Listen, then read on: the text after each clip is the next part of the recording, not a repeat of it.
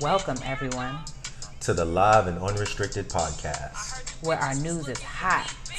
and our reactions are real. Ugh.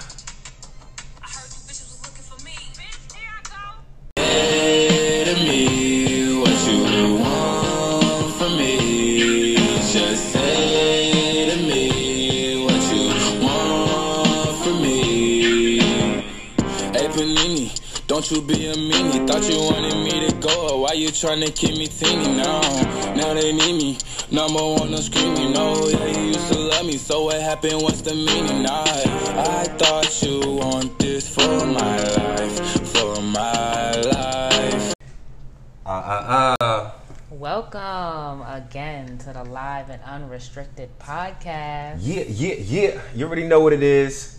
It's your boy Holy Quran. It's your girl Hope. What's up, y'all? What's up? What's the situation? All right, we off to a brand new week. It's all hot outside. It's feeling good. I'm I seeing hope summer y'all enjoyed dresses. y'all weekend. I damn sure enjoyed mine. It was litty. Shout out to everybody that we party with this weekend at the pool. It was crazy. Yeah, you know, I've been in a wife beater all summer. I had to take my wife beater off this weekend though. I got a little lit. So um let's start this show off. Let's get into these topics. Yeah. All right, so I know it's been a crazy week. It's been a couple of things that's been coming out, so we want to make sure we hit some of these hot topics. We're gonna start with my man, Lil Nas X. Now, I'm a huge fan, like, for a couple of reasons.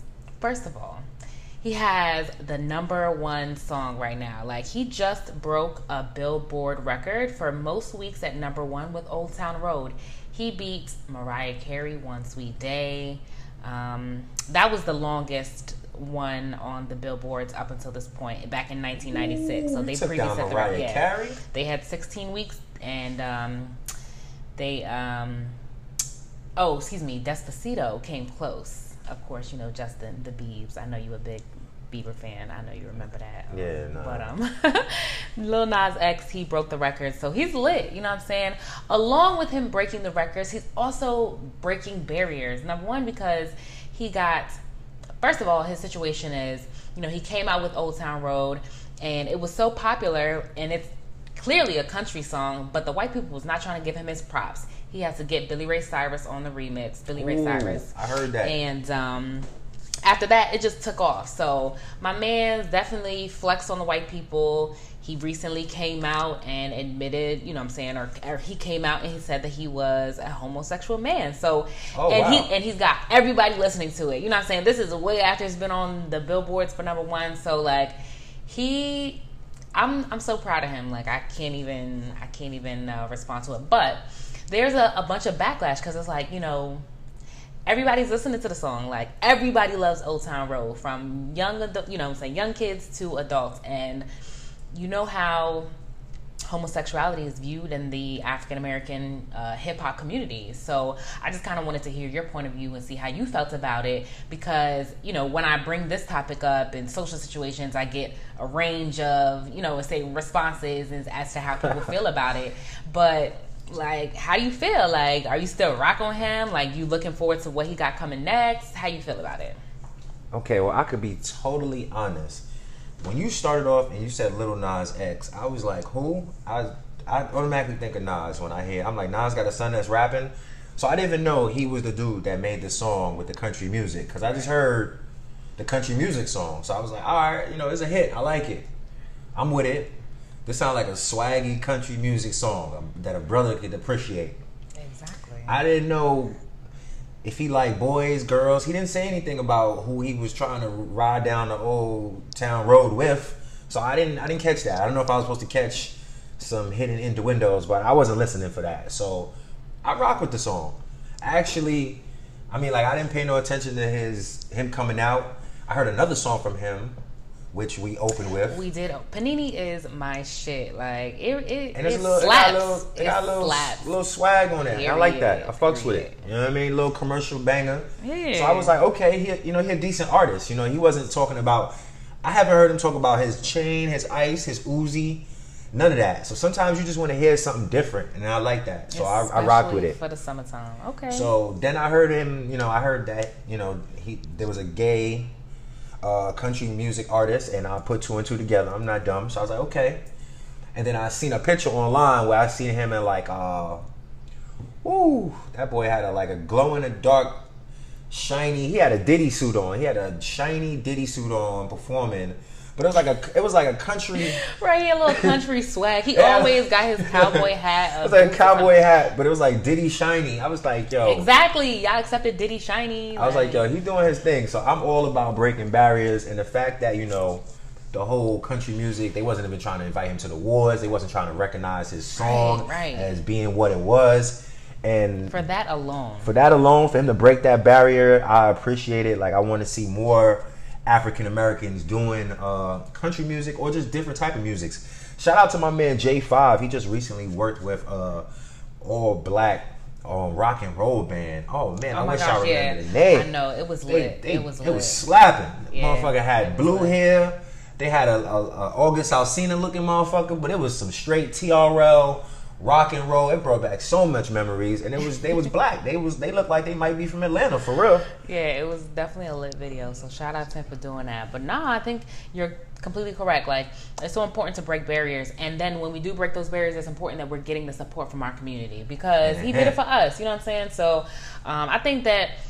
Uh, we need to change the narrative around. Um, I know what happened to Frank Ocean. We all remember what happened to Frank Ocean. We was all rocking with Frank Ocean when Frank Ocean came out. Yeah, he was he gay. Too wild though. He Yeah, was- but what's the difference? Like, listen.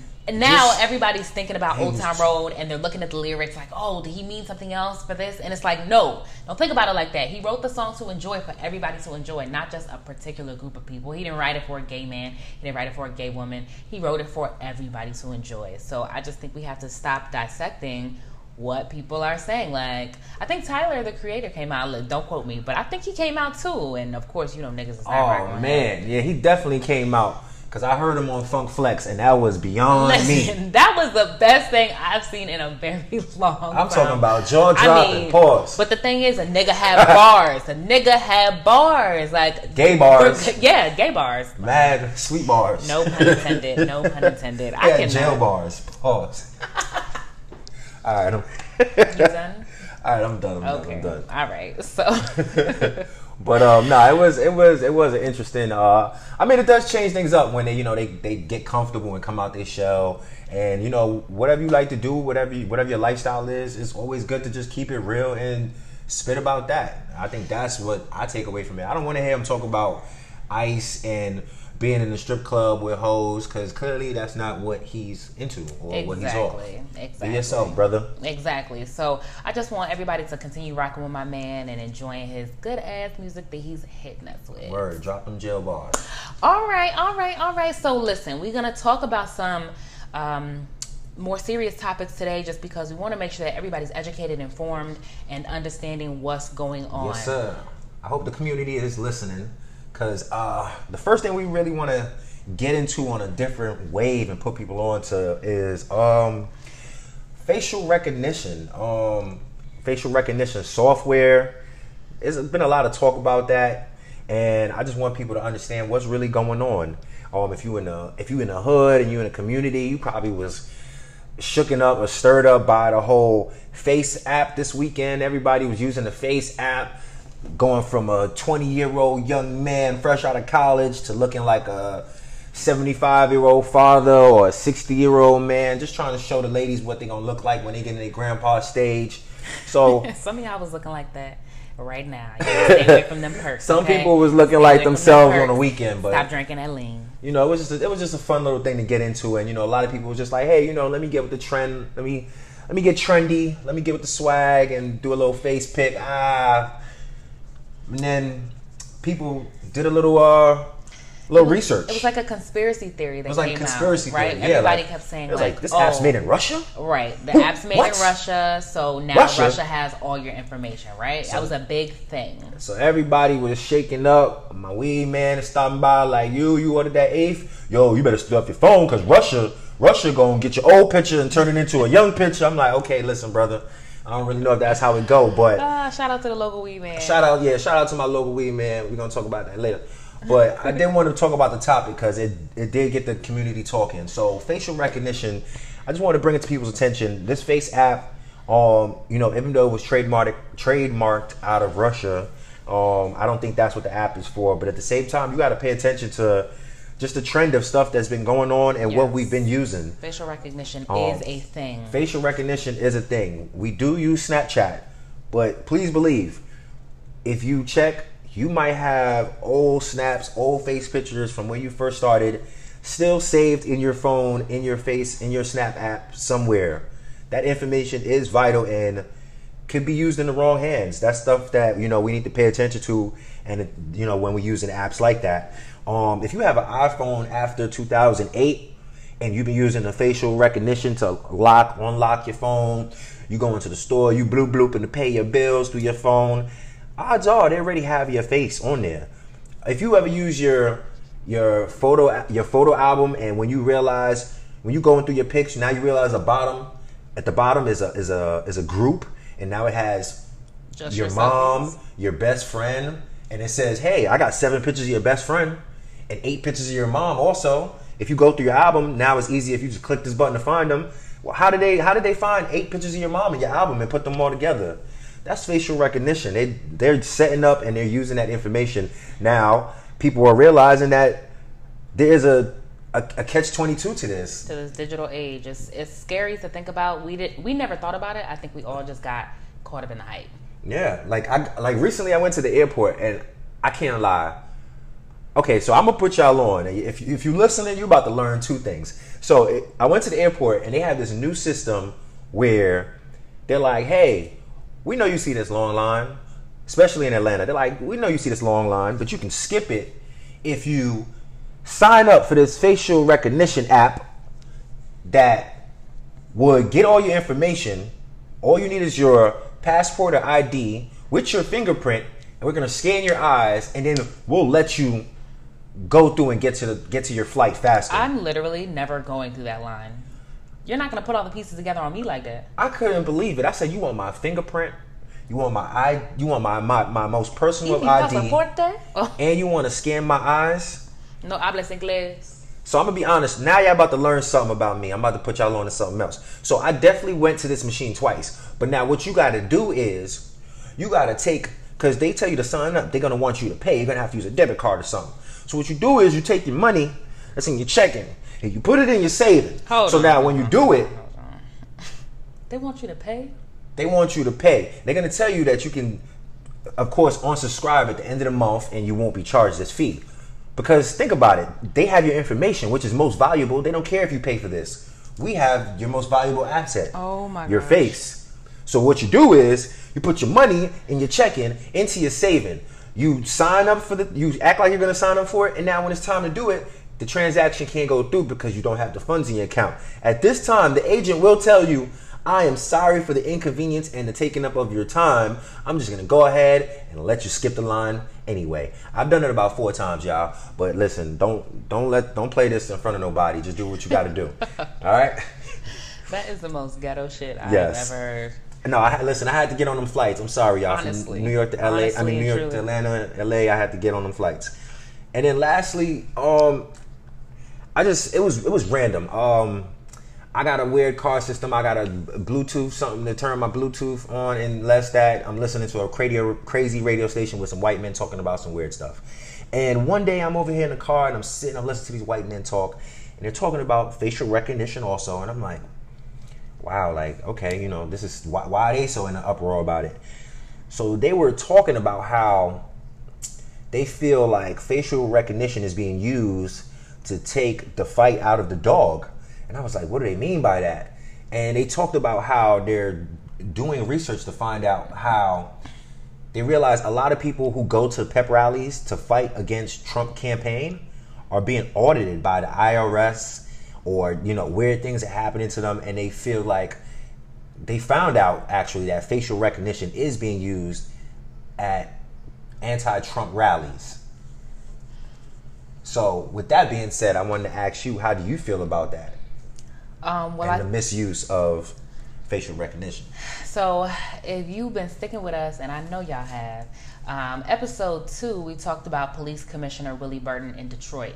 He was um, speaking out against the facial recognition software, and he was actually um, silenced Mm, um, that day, and he was detained by his own police force.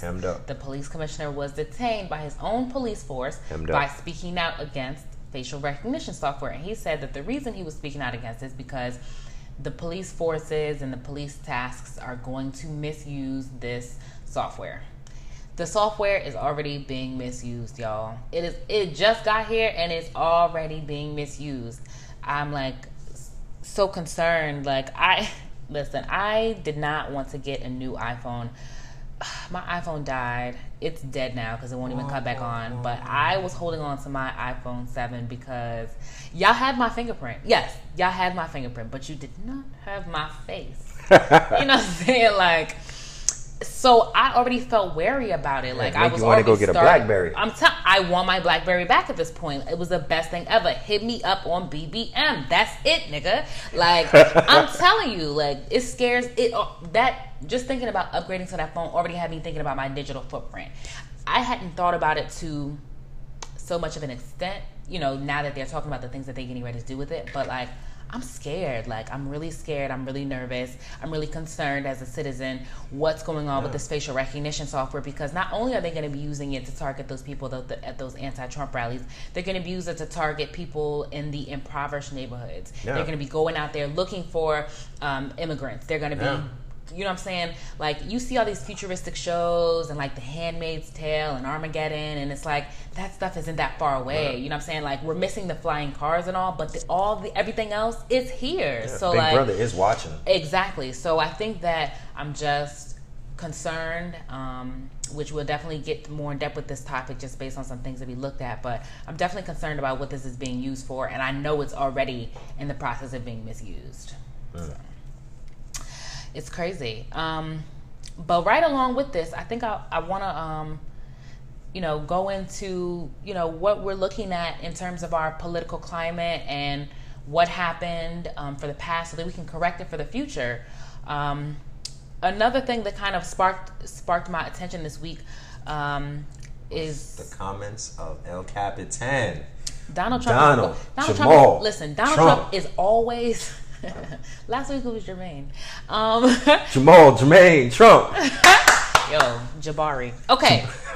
so the thing is, like, Trump is always wilding the fuck out. Like, I, I'm never. I, it's been four years, and or three and a half, and I'm still not like desensitized to it. Like, I'm always like, we he been wilding out. He been saying out of control things, but it's like. I, it's still I'm not desensitized to it because it don't make sense to me. Like I don't understand how he can continue to operate in this manner, but he does. So with that being said, um, Donald Trump mm, recently made some comments about Baltimore, and I wanted to talk to you about it because I know you spent um, over ten years there. Um, he he made some comments about. Um, the senator Shout out from to Baltimore, City. um, basically just saying that you know it's um an, a place that had it's infested. Um, we found that he uses this rhetoric a lot when he talks about black and brown people. Um, and that's it's really troubling. But um, he continues to talk about this, and I think that um, it's really hurtful for you know the people that it impacts. Specifically, you know, he said something to the effect of these those people are living in hell. Um, just uh, you know, attacking those Democratic lawmakers in the city of Baltimore, saying that nobody would want to live there. Um, you know, just a, a place not to be. It's infested. Like using words like that about people and places that people occupy. Like, how do you feel about his comments and what he said? First off, um, I, you know, I feel like it was it's is as a president like it's such a like he's so terrible because it's easy to give a place where you know people know it's a little more rougher it's uh violence you know uh, it's the urban community is a little you know it, it needs help and it probably should have more help coming from the from the president but instead you know he chooses to bash those places. And it's sad because as somebody who lived there for over 10 years i must say some of the greatest connections some of the greatest just humanitarians some of the best people i know will come from out of you know the places that he this place that he want to bash is infested with people who choose to care about the community because they're not getting the proper help from you know the state or the city.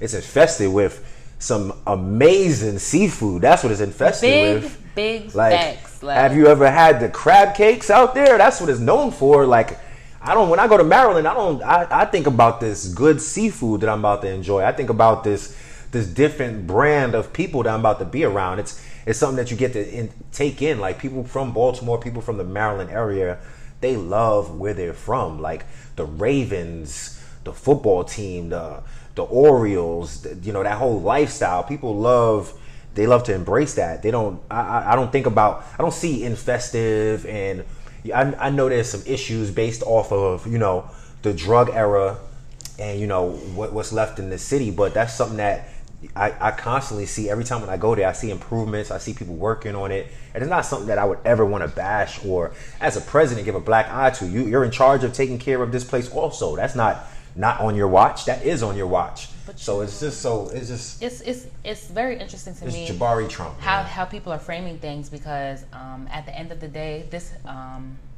meth epidemic that is impacting our country right now is everywhere and it's ravaging communities and homes. But nobody's fucking talking about that shit. White people No. do meth. Okay, that's a white people thing. Yeah. Like we not we not with that shit. Like Yeah. y'all be on that heroin. Like won't you know what I'm saying? That's huge in um, the New England area. Like Yeah, I see but- your faces. but the way that he described, you know, he to directly uh, quote it, he said, um, "Cummings Dis- District is a disgusting." Rat and rodent infested mess. If he spent more time in Baltimore, maybe he could help clean up this very dangerous and filthy place. No human being would want to live there. So um, I think that it's just about him framing whatever he wants to frame. Now, the thing that I want us to be the reason that I bring this up or try and bring this to your attention is just the fact that what's happening or what has happened for the last four years is that every time Trump makes a big statement to get us upset, he's hiding us from he's hiding he's directing our attention from something else. Mm. There's something else going on in the background. See what I'm saying? Like he wants us to be so concerned with his comments. Um, he continues to describe black and brown people as an infestation. He talked about when we went to send soldiers to help in Africa with the Ebola epic, epidemic, that why would we send our American soldiers, soldiers to that um, Ebola infested place? We've seen him describe. Um, Mexico is infested. He only refers to infestations when he talks about black and brown people. So it's literally women are from it's infested. exactly. It's literally about him framing what he wants to frame. He wants to frame black and brown people in that light, and that's what he's going to continue to do. Now we can't be distracted by that because that's his behavior that he's always done. You know, like Correct. so we just have to figure out what he wants us to not focus on, um, which is this upcoming election and Mm. what's happening, what has happened, what happened during the 2016 election that could happen again that we have to be so concerned Trying about. to take that wind out our sail. Damn sure. So, with that being said, um, I want to talk a little bit more about um, Netflix. Um, I love a good documentary. Um, Uh-huh. and we recently watched a really good documentary on Netflix. Um, it's called The Great Hack. I know you watched a little bit of Yeah. it. What did you think about the documentary? Um, first off, I think it's a must watch for everybody who's just into knowing what's going on in the world. I mean, this is something that you would I mean, you could be blinded. You would feel you would feel ashamed to be an American and not know that this is going on and you're participating and helping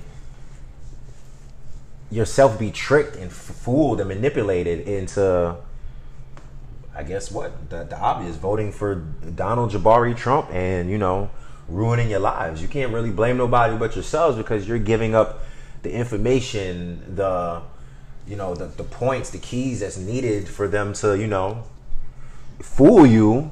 So it doesn't even seem- you don't even know that you're being manipulated. It's Or it's persuaded. or persuaded, and it's it's it's sad. It was really just eye opening. Like as I'm watching the documentary, I'm not even gonna lie. Sparked the blunt. At by the end, it just made me want to stop smoking weed because I gotta get I gotta get my eye open. You like, got to focus. Gotta get my nigga. third eye you open. Got to focus. Gotta have Real both my eyes though, open. Like I stay in the clouds, but listen here, you got to stay in the clouds and also do your reading and do your Googles and watch your documentaries and just be in the know.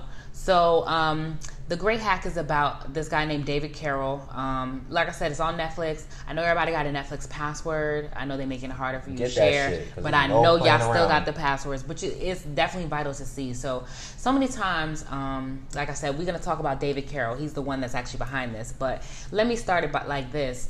So many times we um, there's we'll look down at our cell phones. We'll be eating a bag of chips and look down at our cell phones, and next thing you know, we see an ad for that particular bag of chips. Or we'll be talking about something in our household, and next thing you know, you see a commercial or you see it. You know, I want to go to Cabo. Next, thing you know, on your phone is it's a Cabo Airbnb. Airbnb. stay. You know what I'm six saying? weeks in Cabo for forty dollars. Exactly. I, I didn't know I want to go there. So we're all like, oh, you know, this little microphone on our phone is listening to us.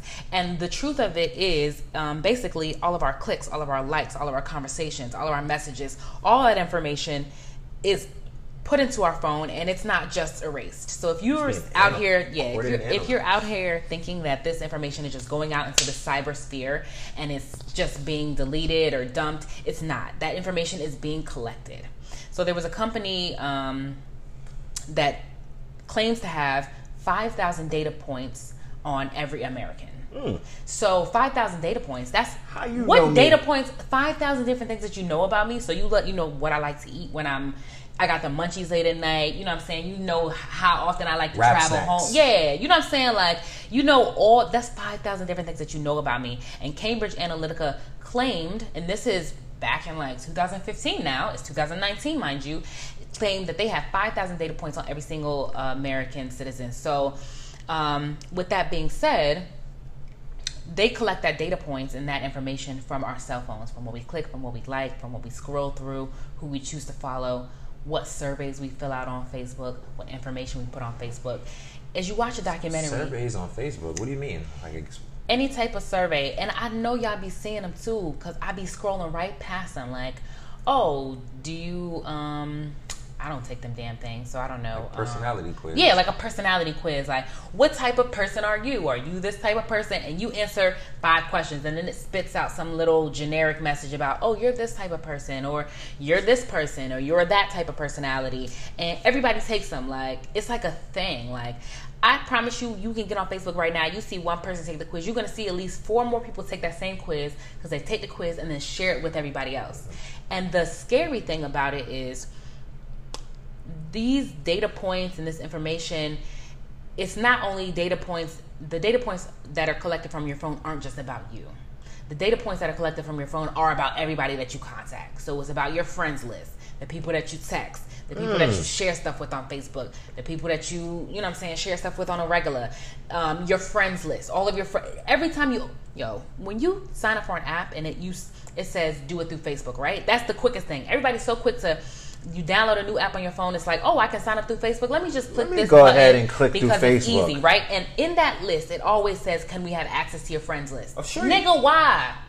But you don't pay no attention to it. You just bypass it so you can hurry Oh, wow. up and log into the app. But now you're not only subjecting yourself um, to be analyzed, you're subjecting all of your friends as well. So I think it's just really important information for everyone to know. So that's just some background about the great hack. So this guy David Carroll, he um, he decided to he determined that that company Cambridge Analytica they were based in London, and so he knew that he could go to London and get a lawyer and subpoena them or you know what I'm saying get them.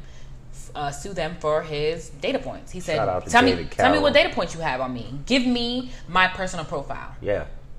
So Mine's too. Give me mine too. I mean, damn, like, how do you feel like when you learned about the 5,000 data points that they have and how they collect that information? Like, how did that make you feel about like your internet usage and the things that you do with your phone? It made me just want to throw my phone the fuck out the window. It made me just want to go post naked pics, do whatever I want, because I felt like, whatever. As long as I, now that I know I have a phone and I, how much I keep my phone with me and how much I do with my phone, I just felt like my whole private life was no longer private. Like, it's violated. Like I don't know when I'm being watched. I don't know. I'm giving up all my information. So if I so if I save and store old videos and pictures somewhere else, it ain't even saved and stored just for me. Is somebody else having it? And it's just so much old messages aren't old messages. People can easily access. It was just like there's no privacy in this world because I keep this device with me 24 7 and I, I think i'm safe because i put a password on my phone i got four four numbers in the front I mean, not even just pictures and messages, but just like data period. Yeah. So like your behavior, like but beyond data, you know what I'm saying, pictures and messages, like your behavior. So they can predict your behavior. They Yeah. see where you are, they see where you were, they see what you're getting ready to do. So many times we'd be like, oh, getting ready to go on a trip, you know what I'm saying? Like we're giving them heads up that we're about to make a move, like from our normal place to the next place. Like I think it's just crazy that like I well, I'm not gonna say it's crazy because as a society right now, we are in a, a phase of oversharing, right? So we've we've loved we fe- we got social media, we Thank you, fell in love with it, and yeah, actually, Tom, tom Tom from MySpace. Hmm. But um, we fell in love with social media, and now we're over saturating the market with this idea of sharing every aspect of our lives. That social is meant to be, you know, it's a social thing. So it's like we forgot to regulate that shit in the meantime, between time. You know what I'm saying? Like right now, it's not regulated. Like, did y'all know that? Like, there's no regulations on it. And Mark Zuckerberg, when he was um, I actually have a clip for y'all, but um, he uh, was interviewed by some members of Congress about the um, information and the data points that Cambridge Analytica used. Um, because what happened is during the 2016 election, um, Cambridge Analytica um, used an app through Facebook that people filled out surveys for, and they took that information and they sold it to the to the Russians, and they aided Trump in his campaign. They basically looked for people who didn't feel one way or another, and they called them the persuadables.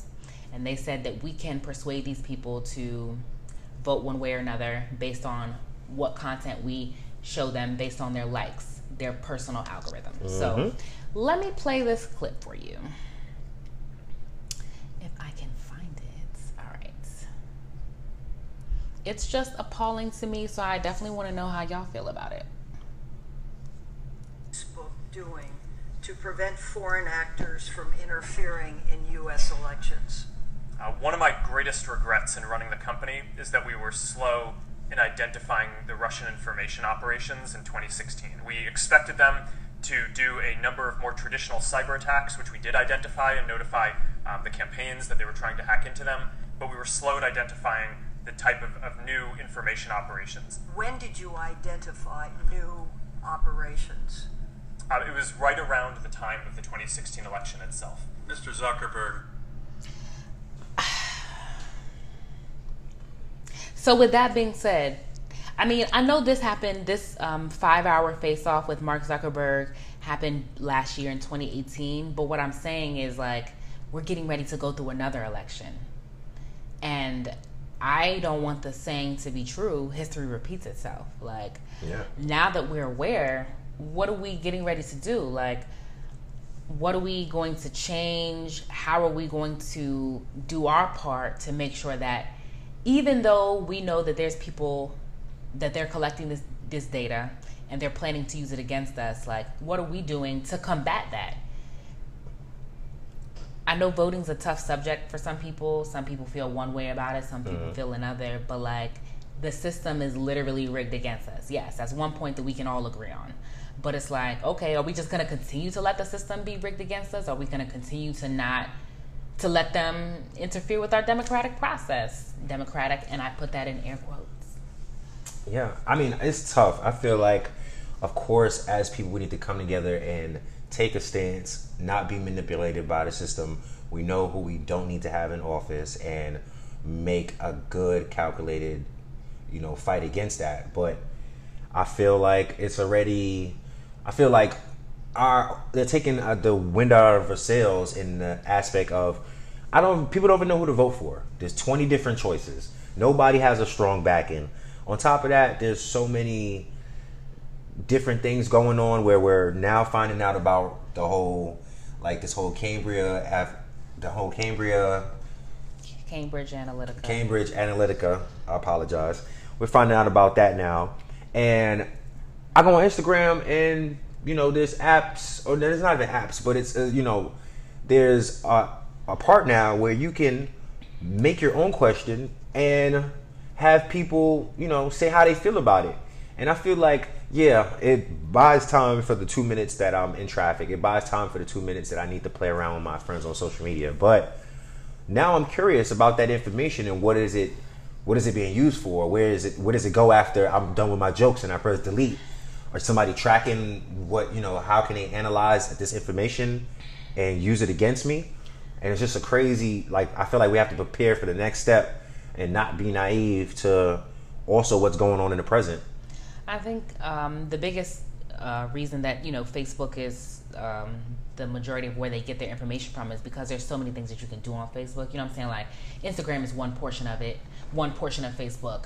Twitter is another portion of Facebook, but Facebook like has them all, and it also has apps, and it has ads. Like Facebook ads is Instagram ads. When you sign up for a, to do run an ad on Instagram, it goes through Facebook. You know what I'm saying? So Facebook is that hub. So what I just want people to take from this is be careful, be informed, be aware. Read those terms and conditions. Understand that they are reading your messages. Understand that those um, understand that those apps that we're downloading. You want to see if you can find out um, the fine print and see if you know what I'm saying. You agree to those things. Just protect yourself. Um, we have to think about protecting ourselves on a different level, but we also have to apply this to what's coming uh, with our life. Like you know, Keith said, like there are 20 different candidates right now. We need to educate ourselves. Like, understand it's a task, understand it's daunting, but learn about two people a week.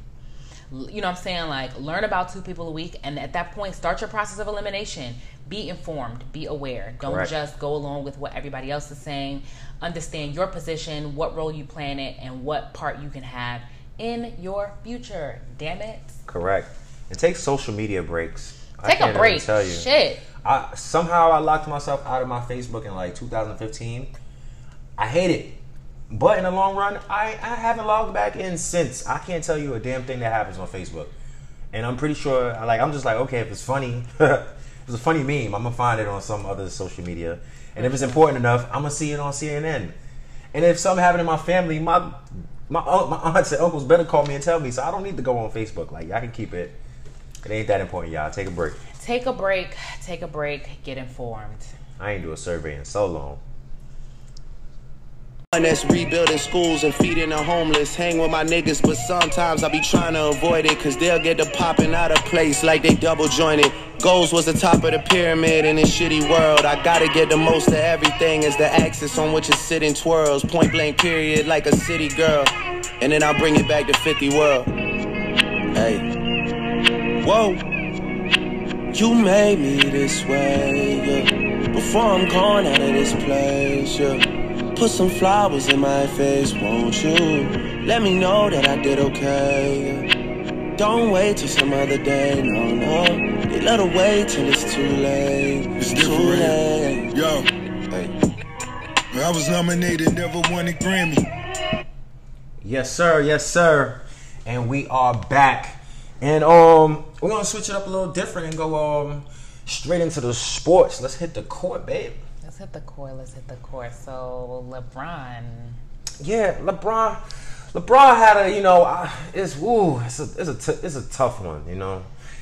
I woke up and I heard LeBron had a selfish to himself weekend, and I couldn't, I just couldn't see it. Not LeBron. He he ain't never selfish. Not selfish. LeBron spent the weekend with his with Bronny, his oldest of his of his children, um, at his basketball game with I his team. Such a nice family. You know, he's always with the team, holding them down, and supporting, being a great dad, clapping, cheering. Might be a little more boisterous, a little more louder than others, but hey, you know, some some some black folks is like that. I apologize for us. Um, now I'm just giving you my point of view. Um, there was some other feedback from some other people who might feel different. Um, I was shocked to hear um, Jason Whitlock, who I, I shouldn't be shocked. He's uh, a very outspoken.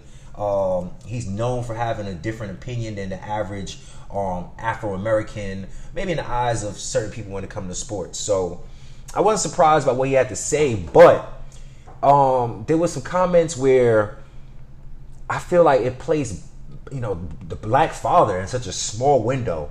Um, you know, I come from a place where you know some a lot of my friends didn't have their fathers in their lives. I didn't have my father in my life.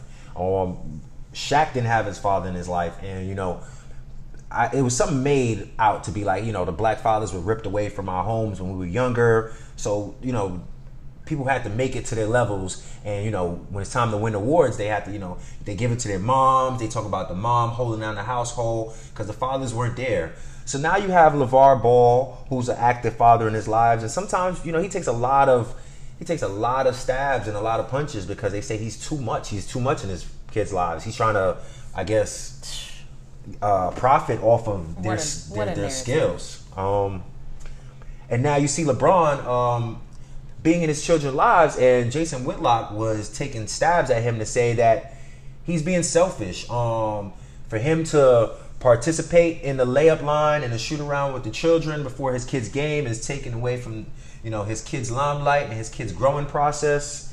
So he Um, was celebrating at the uh, celebrating on the sidelines and stuff. Yeah, he thinks that the LeBron's celebrating on the sideline while his kid's score is actually taken away from his kid's accomplishment because you're LeBron James. The people just want to see what you're doing and watch your reactions. And um, you know, for some people might say, you know, you know, Jason Whitlock is just a hater, but um, you know, this is what he had to say, you know, in reference to that. Second round of the playoffs, Boston Celtics forward Paul Pierce wrapped up James and tussled with him underneath the basket. LeBron James's mother stood up and started yelling at Paul Pierce. LeBron told his mother, "Sit your ass down." Some in the media criticized LeBron for speaking harshly to his mother. I defended LeBron.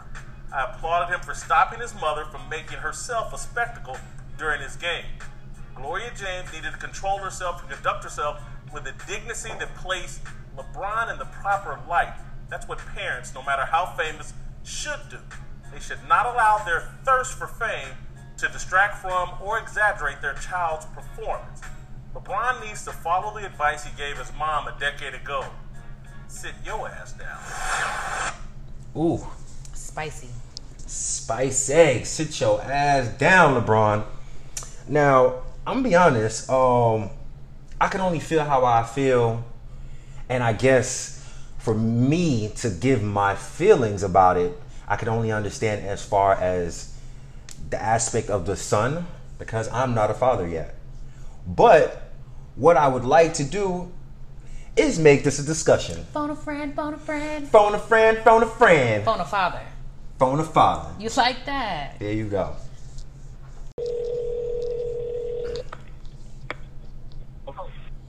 Yes, sir. Yes, sir. What's good, my brother? What's good? Tuesday, how you doing? I'm good. I'm good. Welcome Got to my Live man and KO. Welcome to the live and unrestricted podcast. I got my man KO calling in today. Hold on, hold on. So Tuesday with a TH, man. That's Tu- to you, right? To, not with, with the TH, not the TU. We go way back. We go way back. Shout out to Cardinal Hayes. Shout out to Brooklyn. You already know. All right, so I gotta ask you a question, and um, usually we usually we like to do a little phone a friend, but the topic is real today. So you know what I mean. I had to I had to call you in on the phone a friend because when we was in high school, your dad was he held us down like real time, big time. Your pops came to all our games. I can't even lie. I definitely on a away game, we could be down 15. I look at your pops, he give me that look. He give me that look like you better hold shit down. And next thing you know, we up five. We up five, going home with a W. So I I gotta ask you the topic today because the topic for today is. Did you see what happened with LeBron over the weekend? He he went to his kids' game, tried to enjoy a little game, got a little vo- loud and boisterous, and um, he was taking some shade for how he felt about uh, his, his actions as a father. And I wanted to ask you, as a player who played on multiple levels of basketball, and your father being there for majority of your games, how do you feel about LeBron, him uh, being in the layup line, dunking, uh, and you know, bring, maybe drawing a little more extra attention to his son? How do you feel about that topic? Um, first of all, I want to say thank y'all for um, inviting me on your podcast. No problem. Y'all doing a great job. Keep it up. You know, I'm supporting. I'm giving you. Thank you, for y'all. thank you. I appreciate it, brother. First of all. Yes, Thank sir. Second of all, how I feel about that, you know, I, you know, I'm a, I'm a real deep person. You know, a lot of people look at things on a surface level. Break it I down. To like, I tend to like get to the root of things because I figure we get to the root of it. I mean, everything else is explained, explainable, basically. Yes, sir. I, I see that what's going on has been going on to they've been going on for years as to try to exterminate the black man, the black father out of the household. Facts. You know what I mean? Like basically not showing others what a what a good father look like. Mm, Big facts. So, ba- you know what I mean?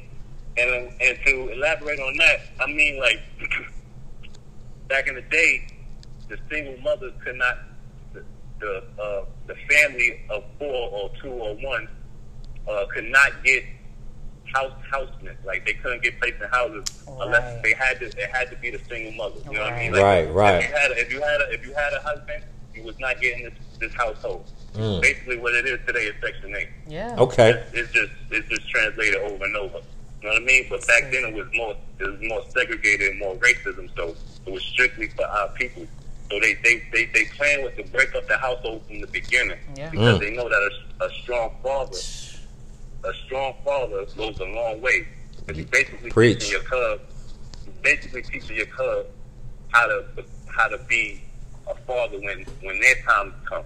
Correct. So when when when when the when LeVar Ball was getting all that criticism, you know, people gonna run with it. You know what I mean? But LeBron, I feel like he he even said it himself.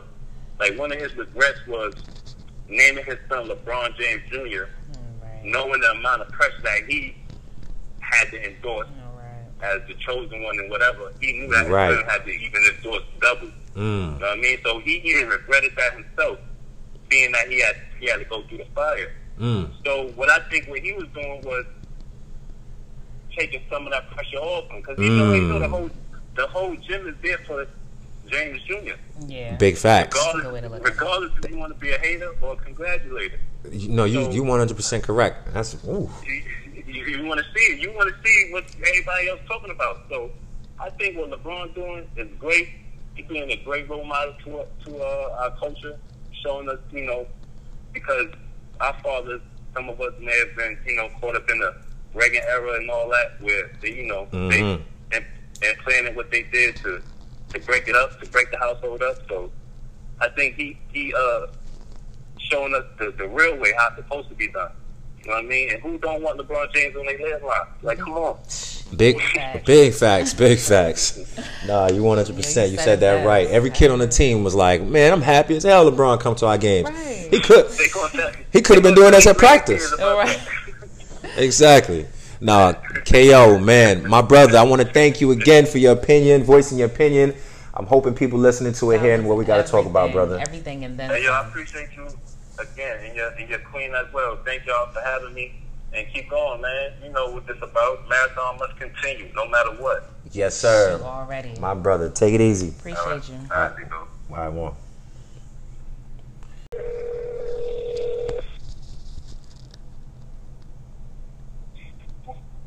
Hello? Yes, sir. Yes, sir. Is this Ev? What's good, boy?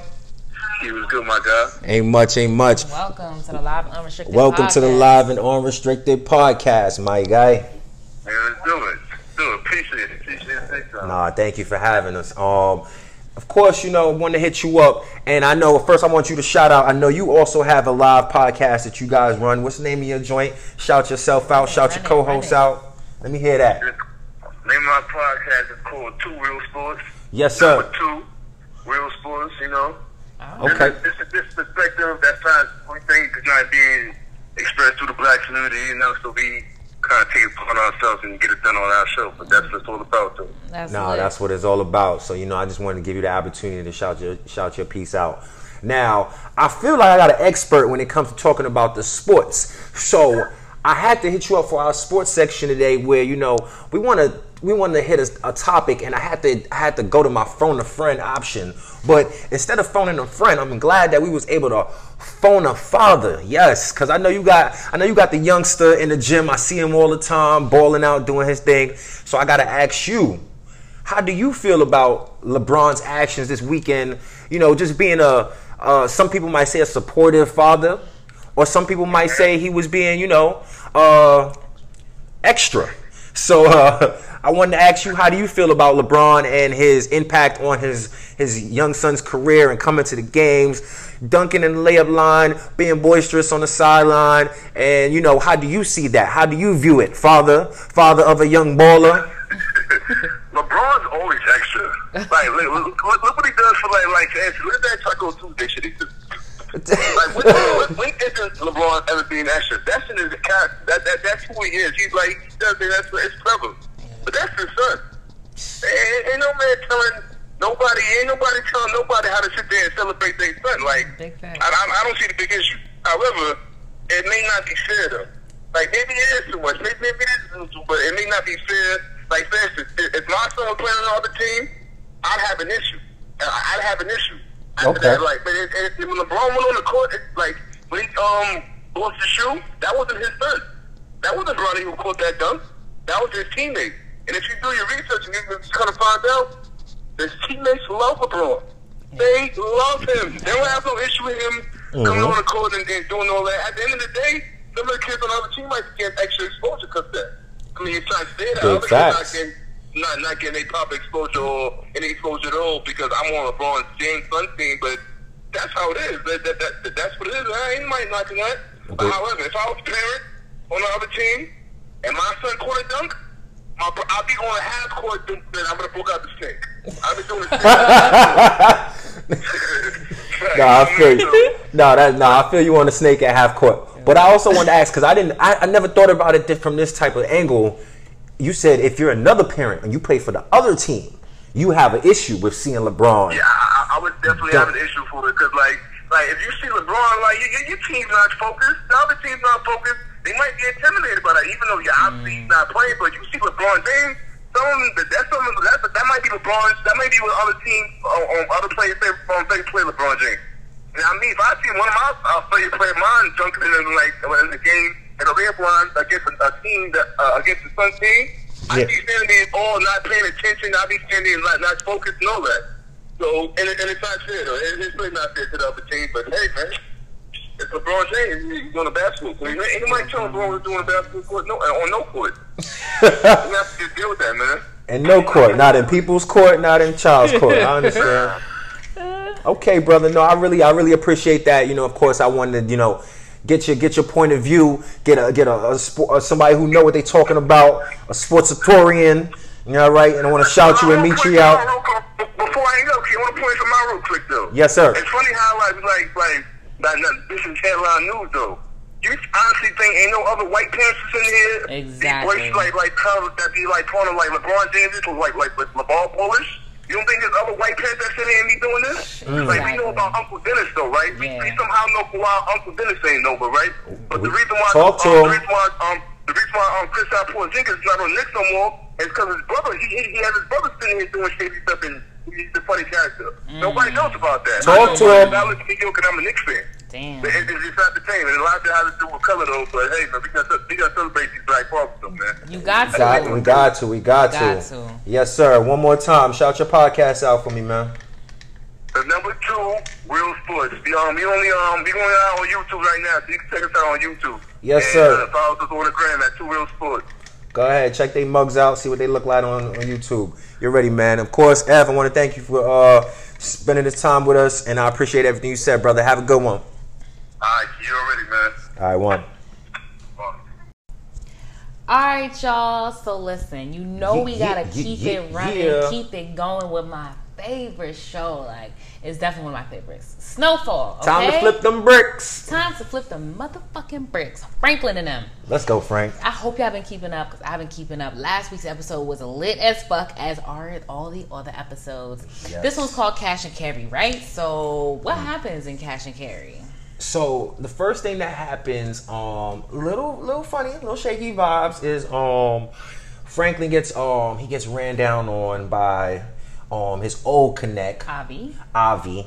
And Avi, as long even though they don't do business, Franklin does like to go to him, you know, you know, ask him questions about the game because you, listen, you're always you're always the student. Is for you to be a good anything, you always have to be a good student. Big So facts. He goes back to Avi Back to his original teacher. to you know ask him questions about the game. But when you the, the, the bad part about that is You never want to let people know your status in the game. And by him asking questions, lets Avi know that he's up, up. He doing all right.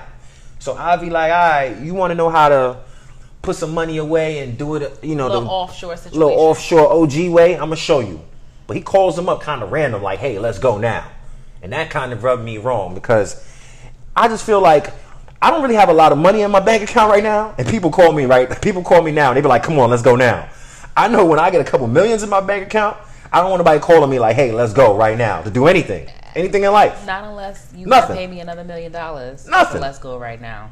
A couple million under my name means I move when I want to move.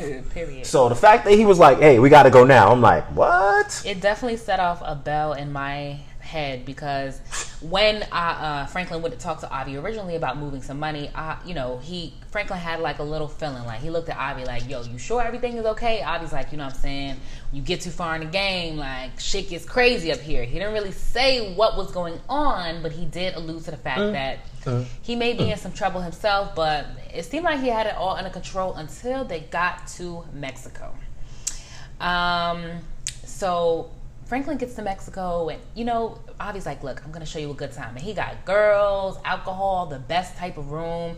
But the thing is, he keeps trying to get Franklin to leave his money alone in a room. And Franklin, being the nigga that I know he can be, and the nigga that I would also be, he took how much money was it? Like three million or something like that. Three. Mi- mm. Yeah, Avi told him, you know what I'm saying, if I'm gonna help you, you know what I'm saying, get this money together, put this money in an offshore account, you can't come to them with anything less than 1.5. So Franklin shows up with probably three. You know what I'm saying? Knowing Franklin because he's selling that work. But he's not trying to leave that. bricks. I wouldn't leave that money alone. Like it was mad times in the show where Avi was like, "Yo, come downstairs. I have a man's watching money for you." Like It was just a you. lot of shaky, shaky stuff going on. So finally, Franklin decides, like, hey, you know, I've been out of town. You know, this ain't really, he not moving at the pace I want to. And he does what an OG boss would do. And he goes to the bank his, himself and handles his business. On, you know I mean, as a setup to see what's really going on. Only to find out that Avi is, you know, deep in owing his old connect. And, you know, he needs Franklin's help to pay the tax. So, you know, Franklin works out a situation with him, which is just, you know, that's part of the game. Sometimes, you know, from boss to boss, you got to help, you know, you got to do, you got to help each other out. You got to do what you got to do. So he respected it and, you know, gave him a little plan. But what I really wanted to bring to people's attention and shout out that I loved about this episode, I think my favorite character for this season might have to be Auntie Louie. Yo, shout out to Aunt Louie. She's definitely killing the game right now. First of all, no snitching. She did not snitch when they detained her for mad hours. She had to pee in a trash can. She did not say nothing. She did not say nothing. Now, we go on to the next episode. When- She, she is now here chilling, handling business. Wise Franklin is overseas, not even one episode off of being drugged up and making the right decisions, holding things down. I was so proud of her. She went to meet the O Connect after. Of course, our shooter couldn't handle things, which I don't blame him. You you know, not that's what that's what. Leon not gonna do. Leon not gonna take nobody bullshit. So Leon, that whole situation, sending Leon to talk to that light skinned shaky ass nigga, I knew that wasn't gonna work off jump. But shout out to Auntie Louie for holding down the work when Franklin was gone. The last thing you want to do is feel like your team can't hold things down without you. So I think it was dope to see Aunt Louie handle that situation like a boss. She said, "Yo, get that crackhead hole out your business, or else we ain't doing business." And you know what I mean? Showed that she got the potential to be, you know, a good leader and you know a good supervisor in your your your, your, your situation that you building up here. It was Right. Auntie Louie is a thug. Listen, because Franklin's right hand man Leon was not able to take care of business. He let his Chitty, emotions chitty, bang, get in bang. front of him. You know what I'm saying? He shot everybody He shows up to, um, excuse me, he shows up uh, to Calvin Clausel's Jr.'s house, aka Boosie, on the show. He shows up with the nigga work, right? So he's supposed to, Leon's supposed to give Boosie the work, but he see his old bitch sucking dick in the back like a trick normally do, and he get in his feelings, and he like, I'm not giving y'all no fucking work. Fuck you and fuck that bitch in the background sucking dick. So mm. Aunt mm. Louie's mm. like, yo, you gonna stop the operation on titties? Six fucking titties, bitch. Get the fuck out of here. She handles her fucking business. Aunt Louie, shout out to her. Y'all gotta keep watching the show because the shit crazy. Now, it left on a cliffhanger, right? So, another part of the show is um, a CIA agent. He's working with a particular individual in the agency to shut down some drug routes that are going through Mexico. Um, they're shutting some stuff down. Um, on the other end, there's being some work moves, right? So, um, one of the main characters, I forget what his name is. He used to be a wrestler. Um, Esto. Esto. Is that his name or is that the crackhead that moved us in this apartment? Um, could be the same thing. But Esto, you know what I'm saying? He shows up and he sees one of the CIA operatives. He knows she's undercover, and the last thing that you see is a shot. So we're not sure if he shot the CIA undercover operative or if he just shot into the distance. I'm praying that he shot her so that the show can continue in great fashion that it does. But y'all gotta stay tuned and Yeah, I need some spice. I think he clipped that bitch. I think he clipped her. At least But, her um, shoulder. It should it should be good. I'm always looking forward to another episode of Snowfall because it's all about flipping them bricks. All right. It's all about flipping them bricks. So we're gonna keep watching this week. We hope that y'all keep listening this week, and we appreciate y'all for tuning Yeah, in and spending yeah, time yeah. with us. As always, everybody have a good one, and until next time. Until next time, baby.